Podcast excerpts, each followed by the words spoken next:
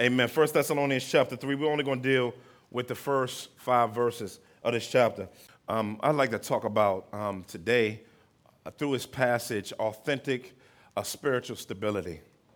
Authentic spiritual stability. Father, Father God, um, you know, I pray today for uh, uh this message. Pray for us and our souls that we would catch it um, that it would be more than just I went to church and I heard a word, but God, that you would uproot some stuff in our life and replant us properly in your truth and in your word and in your way, Lord God. Lord God, help, uh, just really show us where we're wayward in our hearts towards you, where we've wandered from you, and, and, and help us to grasp your word, Lord God. Lord, I pray that um, you would let the words of my mouth help them to not be foolish. I have a tendency at times, Lord, as you know, to say stupid things from the pulpit. So, God, forgive me for my sin. Help me to be very careful that I stay close to the Holy Spirit and that I would, that I would let the truth of the Word of God flow from it. Help there to be no youthful rhetoric that would impede upon your message. And God, I pray that the meditations of my heart would be acceptable in your sight. O God, our strength and our Redeemer, in whom we trust. In Jesus' mighty name we pray. Everybody agree with that said? Amen. Everybody agree with that said? Amen. You may be seated. um, today, as we talk about authentic spiritual stability through our summer series through First Thessalonians on authentic Christianity, I can't help but think about being with my wife for 18 years. And I, I, can't, I, can't, I, can't, I can't help but think about that and think about uh, her, her and my marriage. And one of the things that she's always wanted to do was she wanted to start a garden. And so now we live four blocks from here, and we got a nice little North Philly backyard. You know what that means. And so, um, and, and, and, and, she's began to start her garden. You know, however, as we've, she, you know, she's starting her garden, we're, we're beginning to realize we're in an urban rural area. Now, I'm explaining that to you in a second. Because I got a fire pit in my backyard. I love to sit out there, pull out my iPad, watch Netflix, chill out, and everything. So I'm out there at night sometimes. You know, it gets real, real dark, moon out. And I hear something scuffling in the corner of my yard. Now, you gotta understand, I'm from the city. I don't understand a whole lot of things that's not city. So I look over there and I see these two gray looking, ugly things.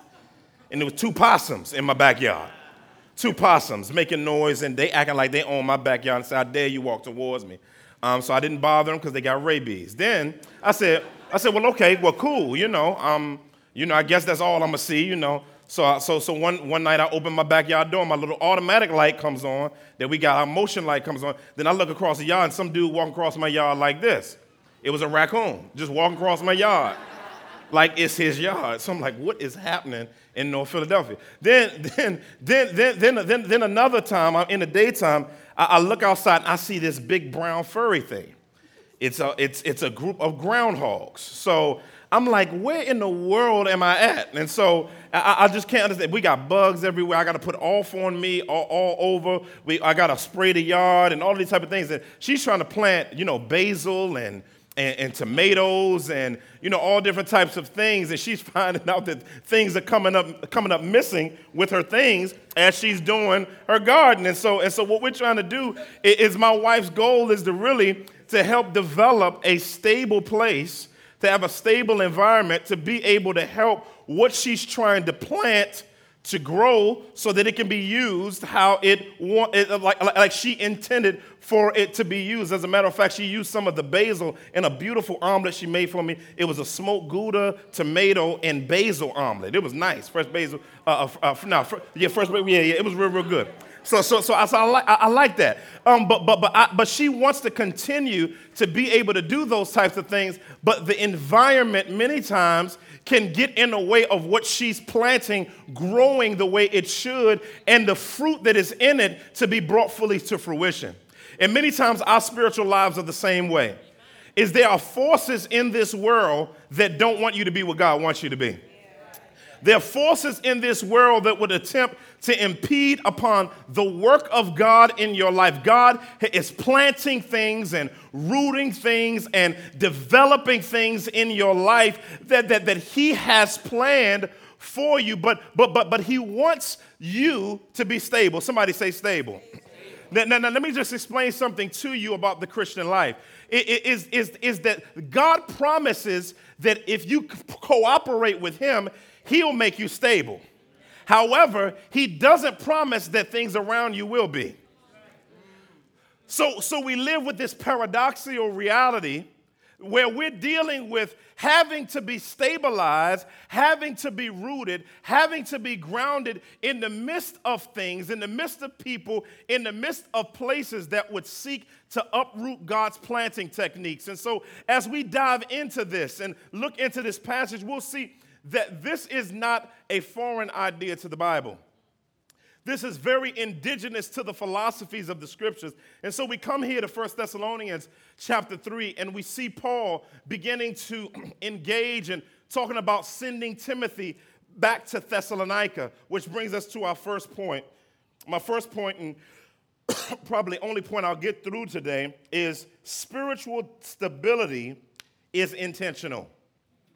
Spiritual stability is intentional. And so Paul says in verse 1 here of 1 Thessalonians chapter 3, verse 1, he, he says, Therefore, when we could bear it no longer, we were willing to be left behind at Athens alone. And so Paul goes and he begins talking to the Thessalonians about the fact that when they left Thessalonica, because of the three weeks that they spent in Thessalonica uh, preaching the gospel in the synagogues, as they began to speak, preach the gospel in the synagogues, um, people got mad because people were becoming Christians, and so the city began coming after them, and so they suffered persecution.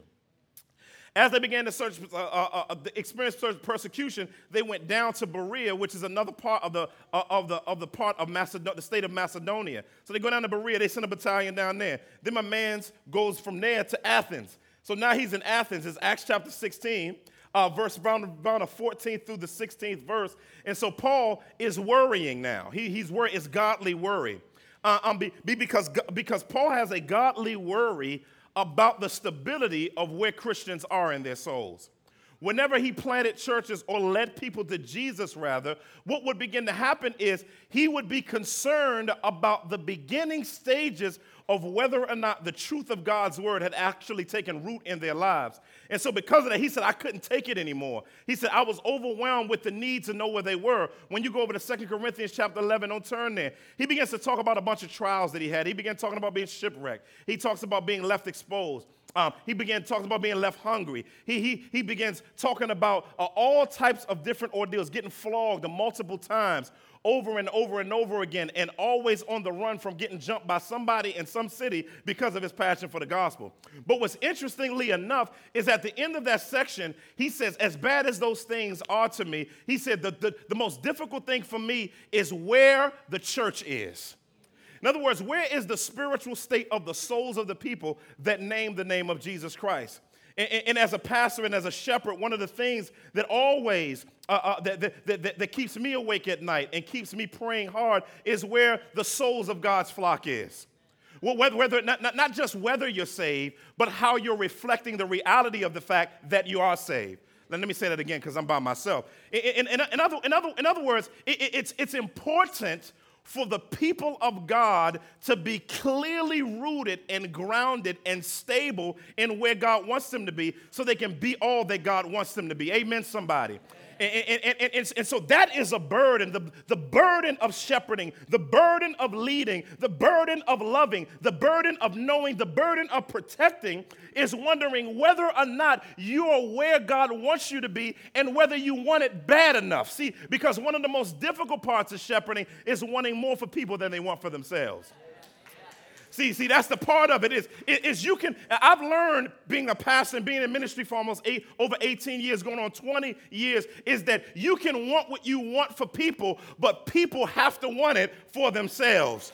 See, you can, you can pray for them, you can travail over them, but you have to, they have to want it. so Paul says, I am going to do my due diligence on my end to want for you.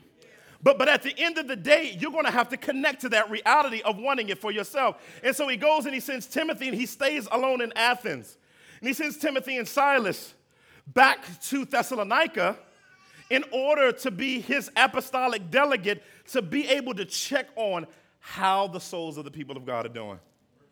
How are they continuing in the truth of the Word of God? How are they continuing in their belief in the gospel? And I love this. And he, he, he begins, he said, he says, I couldn't bear it any longer. It was overwhelming me. I had to check on you. He says, we wanted to be left alone in Athens. He said, We sent Timothy, our brother, and God's co worker in the gospel to establish you. Somebody say establish. establish.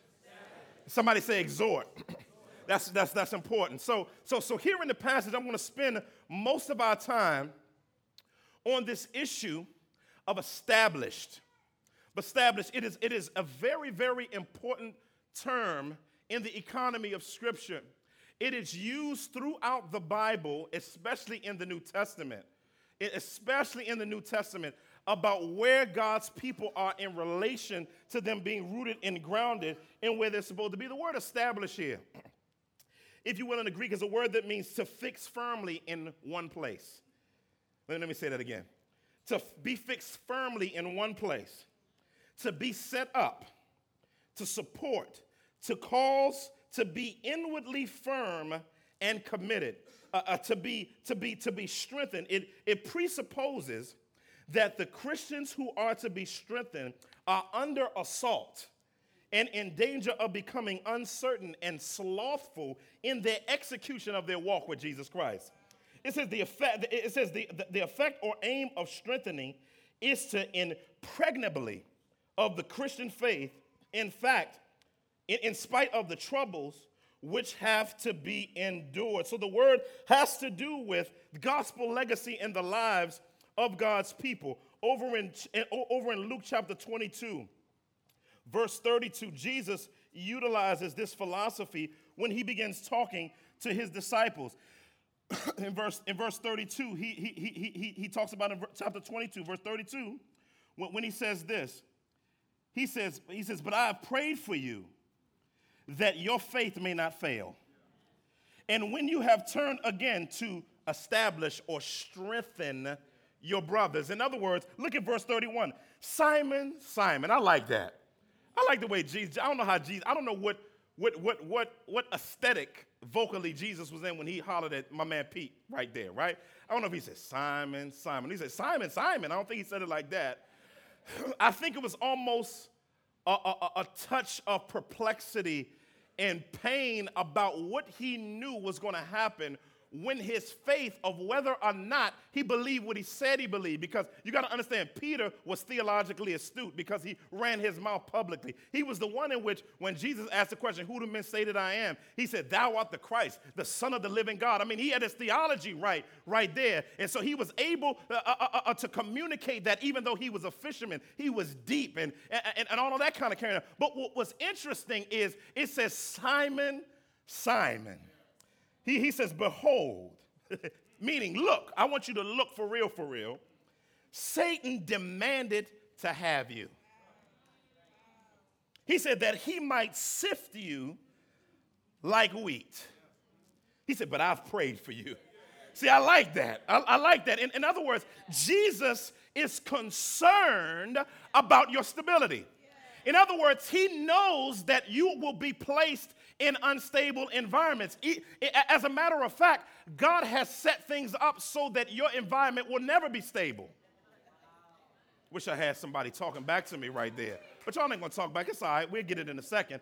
Listen, your life will always be riddled with instability, but the question is will you allow the Lord to root you in stability in the midst of instability?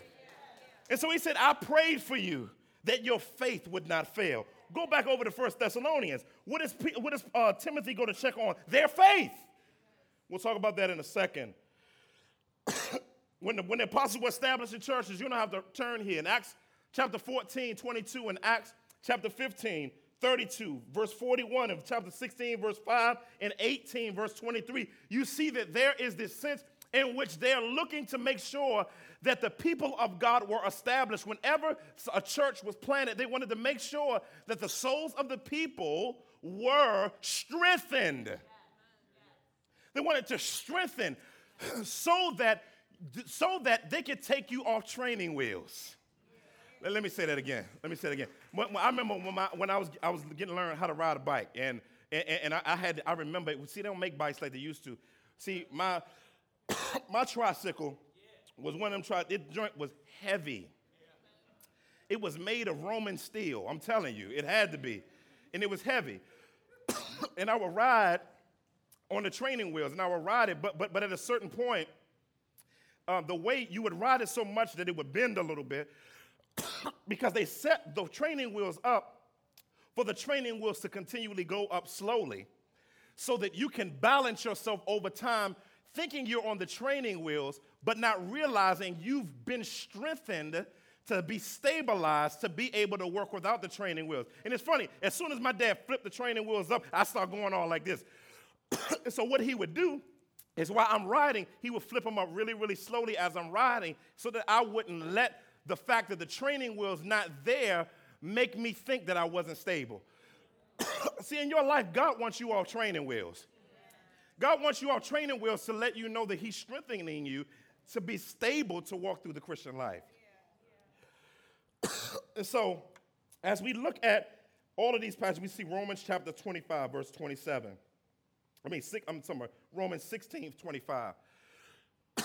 in Romans 16, 25, it's interesting that Paul says, I want you to be established according to my preaching of the gospel. In other words, he expected, again, that the people of God would be stable. So, what is the process of establishing people in God's word? What did they do? Number one, they wanted to make sure that they had confidence in the gospel. Romans chapter 1, verse 15 said, he said, I can't wait to come preach the gospel to y'all. Believers. and so he wanted to make sure that the people of God were affirmed and everything was all right in their life in relation to them being able to hear the gospel over and over and over again. Next, gospel growth, Colossians chapter 1, verses 5 through 6. Colossians chapter 1, verses 5 through 6. It's interesting here. He said the gospel has been bearing fruit in your life ever since it began. In other words, when you're established, there's an expectation that you're on a continual trajectory of spiritual growth. That's what establishing does for you is it helps you to be on that continued trajectory. It's very very important for us. Number 3, healthy biblical truth. 2 Timothy chapter 1 verse 13. Um, clear, clear, clarify on how the church should function. number, number 5, a discipling community, Titus chapter 2. Titus chapter 2. Titus chapter 2. And in Titus chapter 2, it became a fact that God's people were becoming a discipling community. That means that the people of God were expected to all make disciples. In other words, when a community is getting established and it's getting more rooted and grounded biblically, that means that everybody is supposed to be a part of the Great Commission. and so that's, that's one of the things that they prepared them in to make sure that that was actually happening in the body of Christ for the people of God. That means it's all y'all's responsibility. That, that means you can't stabilize somebody if you're not stable. let me say that again. You can't help anybody else get stabilized if you ain't stable. Let me, let me say that again. If, if you in a house and you say somebody's homeless and they coming to live with you, but you don't pay your bills and you got pink slips, you just ask them to join you in perpetual homelessness. In other words, you got to have a stable structure to be able to help unstable people to be stabilized. and, and, because that's very, very important in your life that there's a, there's a philosophy and passion to say, I want to be stable. I want to walk in the immovability that God has built me up to be able to be. That's why one of my favorite verses on it is uh, 1 Corinthians 15 58. Be ye steadfast, immovable, always abounding in the work of the Lord, knowing that your work where? In the Lord ain't in vain. In other words, the only work that's not in vain is your work in the Lord. Everything else don't matter. And, and, and so and so this, this is the philosophy that they were trying to build him up under. That you were, even though you you are an elect exile, if you will, based on 1 Peter chapter 1, verse 1. There was a sense where earth isn't your home, but even though earth is not your home, it doesn't matter. You can still have stability in the midst of an unstable world. Next one is we, he stabilized them in mission, outreach, and evangelistic fervor. One of the things that they wanted the community to become as a stable community is also to become something else a community that doesn't become ingrown on its own needs.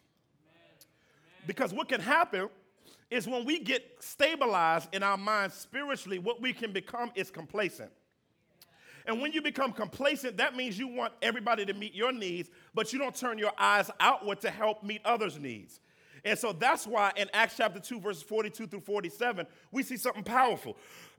we see in the passage that the believers were together, they were fellowshipping together, paying attention to the apostles' teaching, getting established. But then at the end of that, and it said, and the Lord was adding to their number daily those who were being saved, meaning that their establishment of being rooted and grounded in God's word affected also how they interacted and engaged people and engaged lost people. So that means you got to be willing to do that.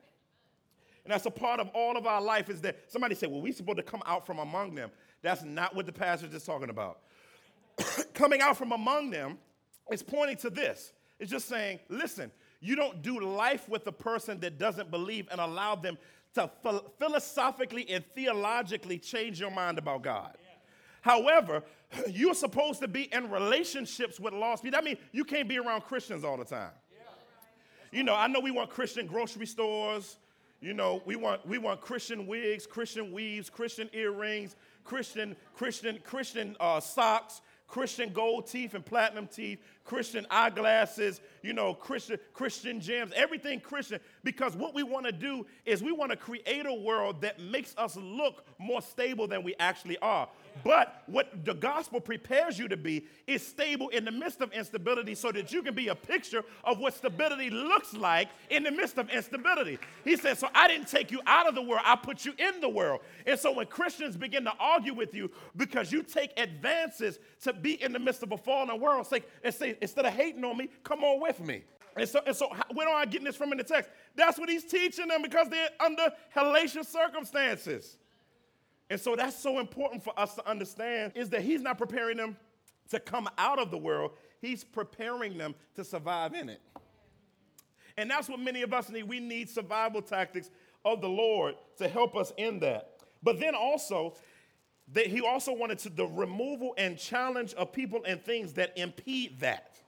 Um, it says the removal and challenge of people and things that impede upon this development. And so Paul left Timothy one time in if Ephesus in chapter, 1 Timothy chapter 1, verse 3. And he told you, he told him, he said, the reason why I left you in Ephesus is so that you may teach certain men not to teach things that ought not to be taught or strange doctrines. In other words, things that pull away from the ability for you to go where God wants you to go and develop you in what God wants you to be developed in. In other words, there are times in your life where God wants to remove things, people, and places from your life that impede upon your ability to be stable. Now, now, now, that's very important for you to understand that some of us hold on to things in our life that is not a mechanism of growth, but it's destroying our growth because we forgot and don't recognize how dysfunctional we were. I mean, I mean, let me see if I can make it clear. See, stability helps you to see your dysfunction. When I was growing up, I lived in a house. Our house was falling apart. Everybody called. I used to get joned on my neighborhood. Kids used to gather around me, talk real bad about my house.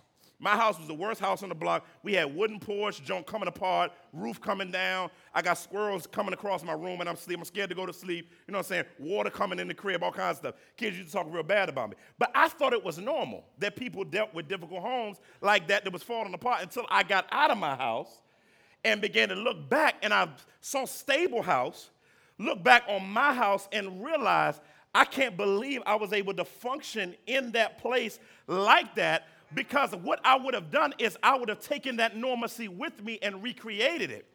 However, because I've been stabilized through seeing a difference, now I can erase and stop dealing with the philosophy of the instability that I was raised under. Some of y'all don't know, but y'all live in functional dysfunction. In other words, your functional dysfunction is you made something smell good that God says stinks. And so what God wants to do is God is God God stabilizes you through removing and overshadowing that with the truth of his word. And telling you not just I know it, but what does that look like? See, that's the difference. See, many of us know information about the word, but we don't know what the word looks like in our life practically. Oh, I wish I'm by myself. See, being stabilized means I don't just know the information, but I know what it looks like, and I'm willing to walk through the hard work of God working it into me for transformation. Know why? Because they're trying to lace them with an un, un, un, un, undescriptive and untamed passion for Jesus Christ. That, that's the focus of being stabilized. If your passion for Jesus Christ is in place, everything else falls in place. if your passion for Christ falls into place, everything else in your life falls into place. But look at American stats about the church. Check this out. And we're still on the word established here. It says in America, it says 3,500 to 4,000 churches close their doors each year. Half of all churches last year did not add one new member through conversion growth. that means they were only doing transfer growth. That means they just created better programs to get other Christians from other churches to come to their church because it's better. Not because of engaging lost people with the truth of the gospel and the number being added in Acts chapter 2, verse 47, where the numbers being added was to those being saved, not people moving from churches that they didn't like and going to better churches that they did like. Oh, I ain't gonna get no help right there. Next one. Churches lose an estimated of 2.7 million people each year to nominalism and secularism. It said 1,500 pastors leave the ministry each month due to moral failure, spiritual burnout, and contention in their churches. There's only, only 15% of churches in the United States are growing. Now, check this out. and just 2.2% of that 15% are growing by conversion growth. So, when we look at those stats, we see that there's a stability issue in America with the church. That, that, means, that means that God has to do some major work in our lives to help the church become massively stable. And what he's not trying to stabilize, he's not trying to stabilize your facility. He's trying to stabilize your facility, you, your soul, where you are. Where you are in your life, where you are, that you're not all over the place and zigzagging spiritually everywhere, all over, everywhere but nowhere. Being established is rooting your feet down and God taking you down. Let me see if I can make it clear. God, God was on, God was on a ship and he had motion sickness. I don't know why he was there. He got on the ship and he got on this nice cruise ship. Cruise ship was burning. Food everywhere, pools, shuffleboard, bowling, everything up on the mug, right? Nice little sea view where he can get out and look at the ocean, see the sunset, sunrise. It was just a beautiful situation. But the ship got into a storm. And when the ship got into a storm, he began to shake. He said, Oh my God, oh my God, oh my God. And then he took him some Dramamine. The Dramamine helped a little bit. And so he began talking to them, and he saw the captain. The captain's just walking. He got a cigar in his mouth. He's just walking, you know, across with his hat like this, with his white outfit. You know how them captains be walking. They be cooled in the mug. He just walking around, and he walking on the side of the ship, and the ship's going like this. Whoosh, whoosh. He just walking, still walking. And Money looks at him. He's like, yo, man, how you all like this in the midst of a storm? He said, I'm just saying. I mean, man, I'm about to throw up. He said, he said, he said how in the world are you okay in the midst of this storm? The ship looked like it's going to turn over. Things look like it's really bad. He said, he said, well, son, let me just tell you something as the ship was rocking. He said, look how tall this is. He looked up, he said, yeah. He said, this, this ship is pretty tall. He said, he said, yeah, it's pretty tall. What does that have to do with anything? He says, but see how tall it is up there? Yeah. He says, it's three times as tall under the water. He's like, he's like, what does that have to do with anything? He said, no matter how much this storm tossed us, no matter how which way it goes, this, this ship goes so deep underwater that it may move on the water, but it's not going to tip over because it got deep roots into the water. See, I'm just trying to help you out is you need to recognize that things will come your way, difficulty will come your way. Why? Because he tells them later, we told you difficulty was going to come in this passage. However, what makes us different than anybody else is when the storm comes, we may shake. We may move. We may get rained on. Uh, uh, some things may get tossed around on the deck, but you got to recognize is that when you've been established through the gospel, when you've been established through the word of God, you can walk on the deck of this world. You can walk on the streets of this world. And what can happen, guess what, is you can still not be turned over. Why? Because God has stabilized you. Because God, not you. Not you. You've been trying to make it. Listen, your degrees don't stabilize you. Your relationship doesn't stabilize you. Liquor doesn't stabilize you. Weed doesn't stabilize you. Uh, uh, uh, uh, uh, your, your, the, the, football team don't stabilize you. N- nothing in your, your boss don't stabilize you. Your family don't stabilize you. Only God and God alone can stabilize you until we get that through our thick skulls that the only person and the only place that can establish us, that can root us, that can stabilize us. Some of us, God is going to cut us off from stuff that we've been expecting and believing to stabilize us just so He can prove to you that only He can do it. And I'm just trying to tell you, don't, don't weep too long about it. Because God loves disciplining his children to remove stuff to make them more stable. Really, which what happens is you begin to take it as pain from God, but God is saying, I'm just trying to establish you. I'm just, I'm just trying to give you some practical stuff. He's trying to put you in place where you can't place yourself. And God loves ripping things out of your hands that you have your hands tied. Listen, my mama, my grandmama, and all of them had a good theology. Guess what they said? They said, don't hold it nothing close. Because if God has to pry it out of your hands, He'll break your finger and anything in the way of it to get it out of your hands. So, baby, walk through life with an open hand before God. Why? Because it won't hurt if He has to take it away from you. And I'm just trying to let you know that God is going to take some things from some of y'all. He's going to put you in some pain. He's going to put you under the pressure cooker. He's going to put you under the slow cooker. He's going to put you under the quick cooker. And the thing that he's trying to do is make you look more like him. You better get it through your skull that it ain't about you. It ain't about your life. It ain't about your mind. It's about him. Get it through. When are you going to learn the lesson? One day you're just going to say, God, I know you're stabilizing me. Let me just pray for my disposition. Because see, most of the time we pray. How? I, see, most of the time we we know we praying about how to get out of it, but that's not what God does. He keeps you in it because why? Where did I get this from the text? The Thessalonians are going through persecution, and so he has to remind them everything gonna be all right. You ain't gonna die. You are gonna live. That's what the Proverbs say about spankings, don't it? It said, beat your child, take out the rod, tear him up, the Eric Mason translation. They will live and not die. Amen. That's the same thing happened to you. That's the same thing happened to you. God, God loves you so much that He won't let you get so attached to instability. he loves you so much that He will smell the funk of your life and He doesn't spray. Per- Listen, when I was in college,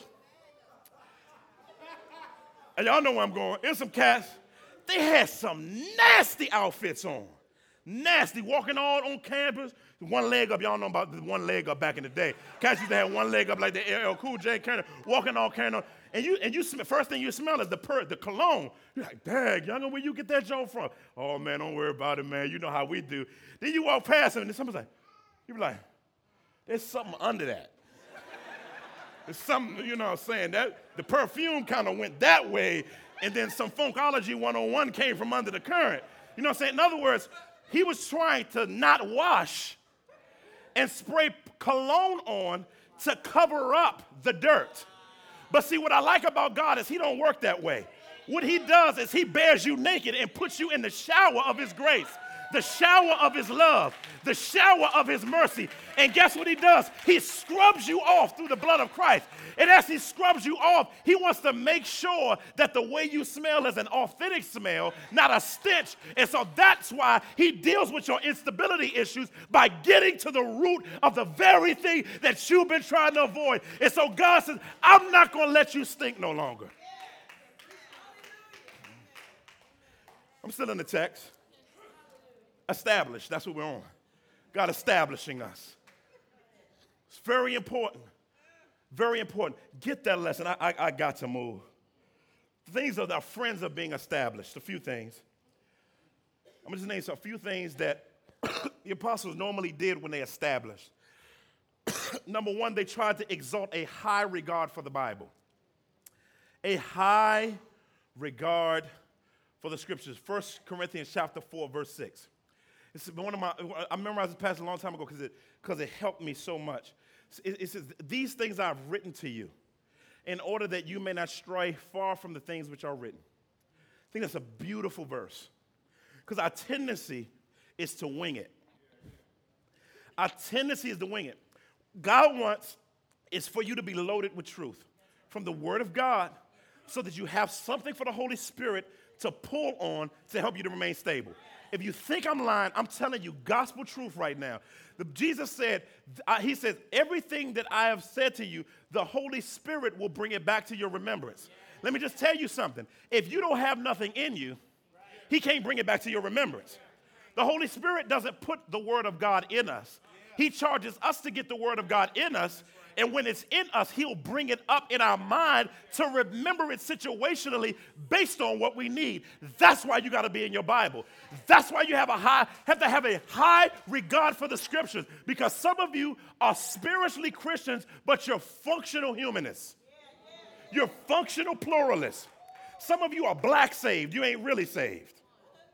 Oh, y'all got y'all, y'all, y'all looking at me crazy. Black saved is people that grew up in the church, got baptized at 12 years old, and mistaken the fact that they went to VBS Sunday school and got baptized at 12 for the fact that they're Christians. But you you know spiritual lingo, but when people probe about belief in the gospel, you're confused. That means you're culturally saved, not spiritually saved.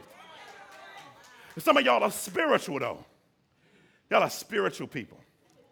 You know, I I, you know, read my Bible and to myself and get in the Word of God. And, you know, I, I mean, the, Christ is, you know, I believe in all kind of spiritual things.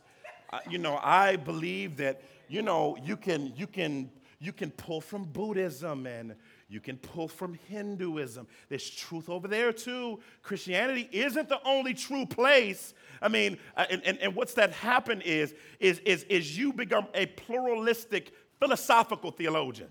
In other words, you become an inclusivist versus a, a spiritual exclusivist.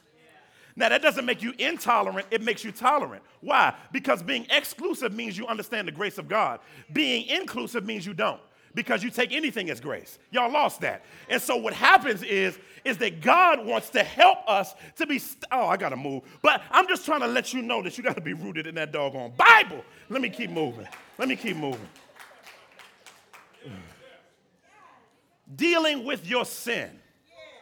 Listen, the thing that they would teach them first a lot is to deal with your sin. That's one of the things apostles would teach when they are helping establish churches. That's why John, when he writes back to the church in 1 John chapter 1, the first thing he talks about is fellowship with God, the Bible, and sin. And guess what he says in verse 9? He is faithful and just. Now, this is one thing he says before that. He says, if we say we have no sin, see, if you say you're not a, you haven't sinned, you're, you're not stable. And the, he said, you're a liar and the truth ain't in you. So if you say, I don't sin, you're, you're lying by saying that. You're sinning by saying, right there, you lie. As soon as you ain't got he said, he said, he said, but if we sin, he is faithful and he said, We confess our sin. He is faithful and just to forgive us of all of our sin and cleanse us of all unrighteousness. Anyone who sins continuously is, a, is not of, the, of truth. But if we do sin, we have an advocate who is with the Father. So, what does that mean? That means that we don't live a lifestyle of licentious sin. However, because we haven't been fully sanctified, we're still going to sin. Therefore, when you do sin, you tell the truth about yourself and the holiness of God. Let me say that again. You tell the truth about where you are and where God is, that He's standing up and He's holy. Like when Jeremiah, I mean, when Isaiah saw him, he didn't front. See, when you're not before God's presence, you can front. But when you get before His presence, you say, Oh my God, oh my God, I'm, I'm undone. I'm a man of unclean lips among a people of unclean lips. And he said, I'm undone. And the angel said, Holy, holy, holy is the Lord. But what's so good about God is when Isaiah confessed his sin, he cleansed him in the very face, place where he confessed it. Listen, that's how you get stable, is you stop living in apathy and being philosophically schizophrenic and you say, God, this is the area of my life where I've blown it. This is the area of my life where I've sinned. This is how you get established. Then guess what he does? He puts the blood of Christ on that sin, removes and uproots the sin out of your life, and replaces it with righteousness and truth and grace and mercy and flavor and everything that comes with it. Why? Because he's establishing you. You better learn. You better learn how to be honest about your sin. Because you won't grow if you keep not admitting stuff. Oh, I gotta move. but these are just some of the things the apostles did. I'm still in the text, just for y'all who think I'm not. Um, a deep personal commitment to spiritual growth. Ephesians 4. I'm just telling you. There is this, I, I want us, and I think the scriptures this is some practical things. A deep sense of desire to not remain the same. Because, see, you can confess and repent of sin, but not want to grow beyond it. So, what you have to do is you have to begin to say, God, I don't want to be the same. And that means you can't allow your life to remain in the same place forever. I'm just trying to let you know. You can't allow, because anything you don't deal with catches up with you. Okay, y'all don't believe me. Be not deceived, for God is not mocked. For whatever man soweth, that will he also reap. If you sow to the flesh, you reap corruption. If you sow to the spirit, you reap what? Life. So what does that mean? That means that you have to be committed to pursuing consistent spiritual renewal. And that's what the apostles would have to leave them with. Ah. He says, and I came to exhort, he sent him to exhort, to exhort you in your faith and he talks about all of this idea of in your faith, this idea of in your faith throughout this passage from 1 to 13 is to speak of the Thessalonians' comprehensive spiritual state or status of their progress since believing. And then he said, This is the reason why we establish you. That reason why I said all of that just now, it, it applied, it, uh, establish. Then he says, And to exhort you. Guess why? Look at this that no one may be moved by afflictions. Look at that. It assumes your life is going to be unstable. It, he assumes it. He said, so that you won't be moved by what you're going through, going to go through, or what you're coming out of. Listen, remember I said this you're in three states of life. You're either in a trial, coming out of one, or going into one. But that's, that's, that's your life until Jesus comes back. So you might as well put your backpack on, get your tools and get your water bottle and get your cleats for climbing because it's going to be rugged but beautiful. the Christian life is hard, but the Christian life is beautiful. Every now and then you need to get in the presence of God and say, God, things are difficult, but I don't know how difficult they would be if I wasn't in you. I got to keep moving. If it had not been for the goodness of God, ah, in my life, I, I gotta move. The idea of moved by afflictions in the Greek means to be emotionally upset. I wish I had time. I'm out of time. To be moved, disturbed, or agitated by what you go through. He says, I'm bringing these so you won't be moved. He says, and you know that we were destined for this. Who's teaching that? Who's teaching that? I want to hear a, I want to hear like 50 preachers preach on the see people are your destiny you're about to come out god is about to bring you into a new season he's about to bring houses he's about to bring honeys he's about to bring Y'all know I'm telling the truth. Huh? He's, I'm telling you, your change is it's right around the corner. If you just turn the corner, it's coming, it's coming. Get, get, get, get, get. And you, you everybody run around, foaming, and guess what? Nothing never comes. But what does the Bible say? They taught believe. Let's see, let's see if we go to them same places and teach. Guess what? We're destined for trials. You'd be like, get him as far away from that microphone as possible. But the text says we're destined for trials. But, it's, but it does not say is that we're destined for depression and despair because of the trials. See, that's what I like about it. It, it. it said you're destined to go through it, but you missed the other part. We're destined to be stabilized by the gospel. Listen, we don't get excited about trials. Who wants to get excited about trials? I'll be like, dang. But then guess what? But when I know that there's hope in the midst of it, and there's strength in the midst of it, and it's not for nothing, that everything happens for a reason, that all things work together for those who love the Lord and are called according to his purpose. When I know that the present light and momentary afflictions will reflect and be strengthened by an eternal weight of glory when I know that the afflictions of the righteous are many, but God delivers them out of all of them. Oh my God, when the, I, I, if I had not been afflicted, I wouldn't know the goodness of God. If I wasn't afflicted, I wouldn't know the mercy of God. If I wasn't afflicted, I wouldn't know that He cares for me. If I wasn't afflicted, I would never know the comfort of the Spirit. If I was never afflicted, I would never know the peace of God. If I wasn't afflicted, I would not know that in the midst of a storm, you can see sunlight. I'm going to sit down. My time is over. But I'm just trying to encourage somebody that your life is mixed up for a reason. Your life is mixed. Why? Because he does, he, God likes to show off his diamonds on a dark backdrop. if he puts you on a white canvas, nobody would see your light. But when he puts you on a dark canvas and shines his light on you, the flawless diamond through Jesus Christ, it sparkles with the bling bling of the Holy Ghost. I'm gonna sit down. I'm gonna sit down, but I'm just trying to let you know and encourage you. The spiritual stability, and I'm gonna come closing now, I promise, I promise y'all. Spiritual stability is intentionally opposed. I'm closing on this. It says, For this reason, when I could bear it no longer, verse 5, I sent to learn about your faith, for fear that somehow the tempter had tempted you and our labor would be in vain. Let me just tell you something. There will be opposition but there will be stability. and, and, and there is going to be hellacious haterade on your spiritual growth. Let me say that again, because y'all write that down. Say, say, you can tweet it, whatever you want to do. Say, in my life, can, I'm a prophesy right now. It ain't really a prophecy, it's just what the Bible says. Um, there will be hellacious haterade regularly in my life, but God.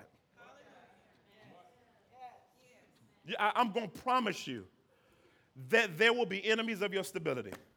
But I can also promise you that if you submit to the living God, you're going to be all right. That's it. Simple message. Father, we thank you that, that you stabilize us. I mean, that's just the bottom line.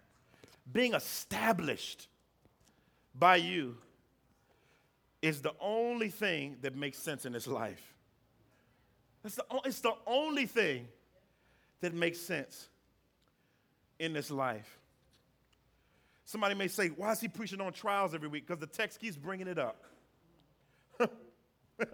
and, and, and, and, and, and we need to have built into our matrix, Lord God, the ability to, to, to, to, to, to be warriors and soldiers for you men and women, who must recognize, all of us, that we are battle approved through the gospel.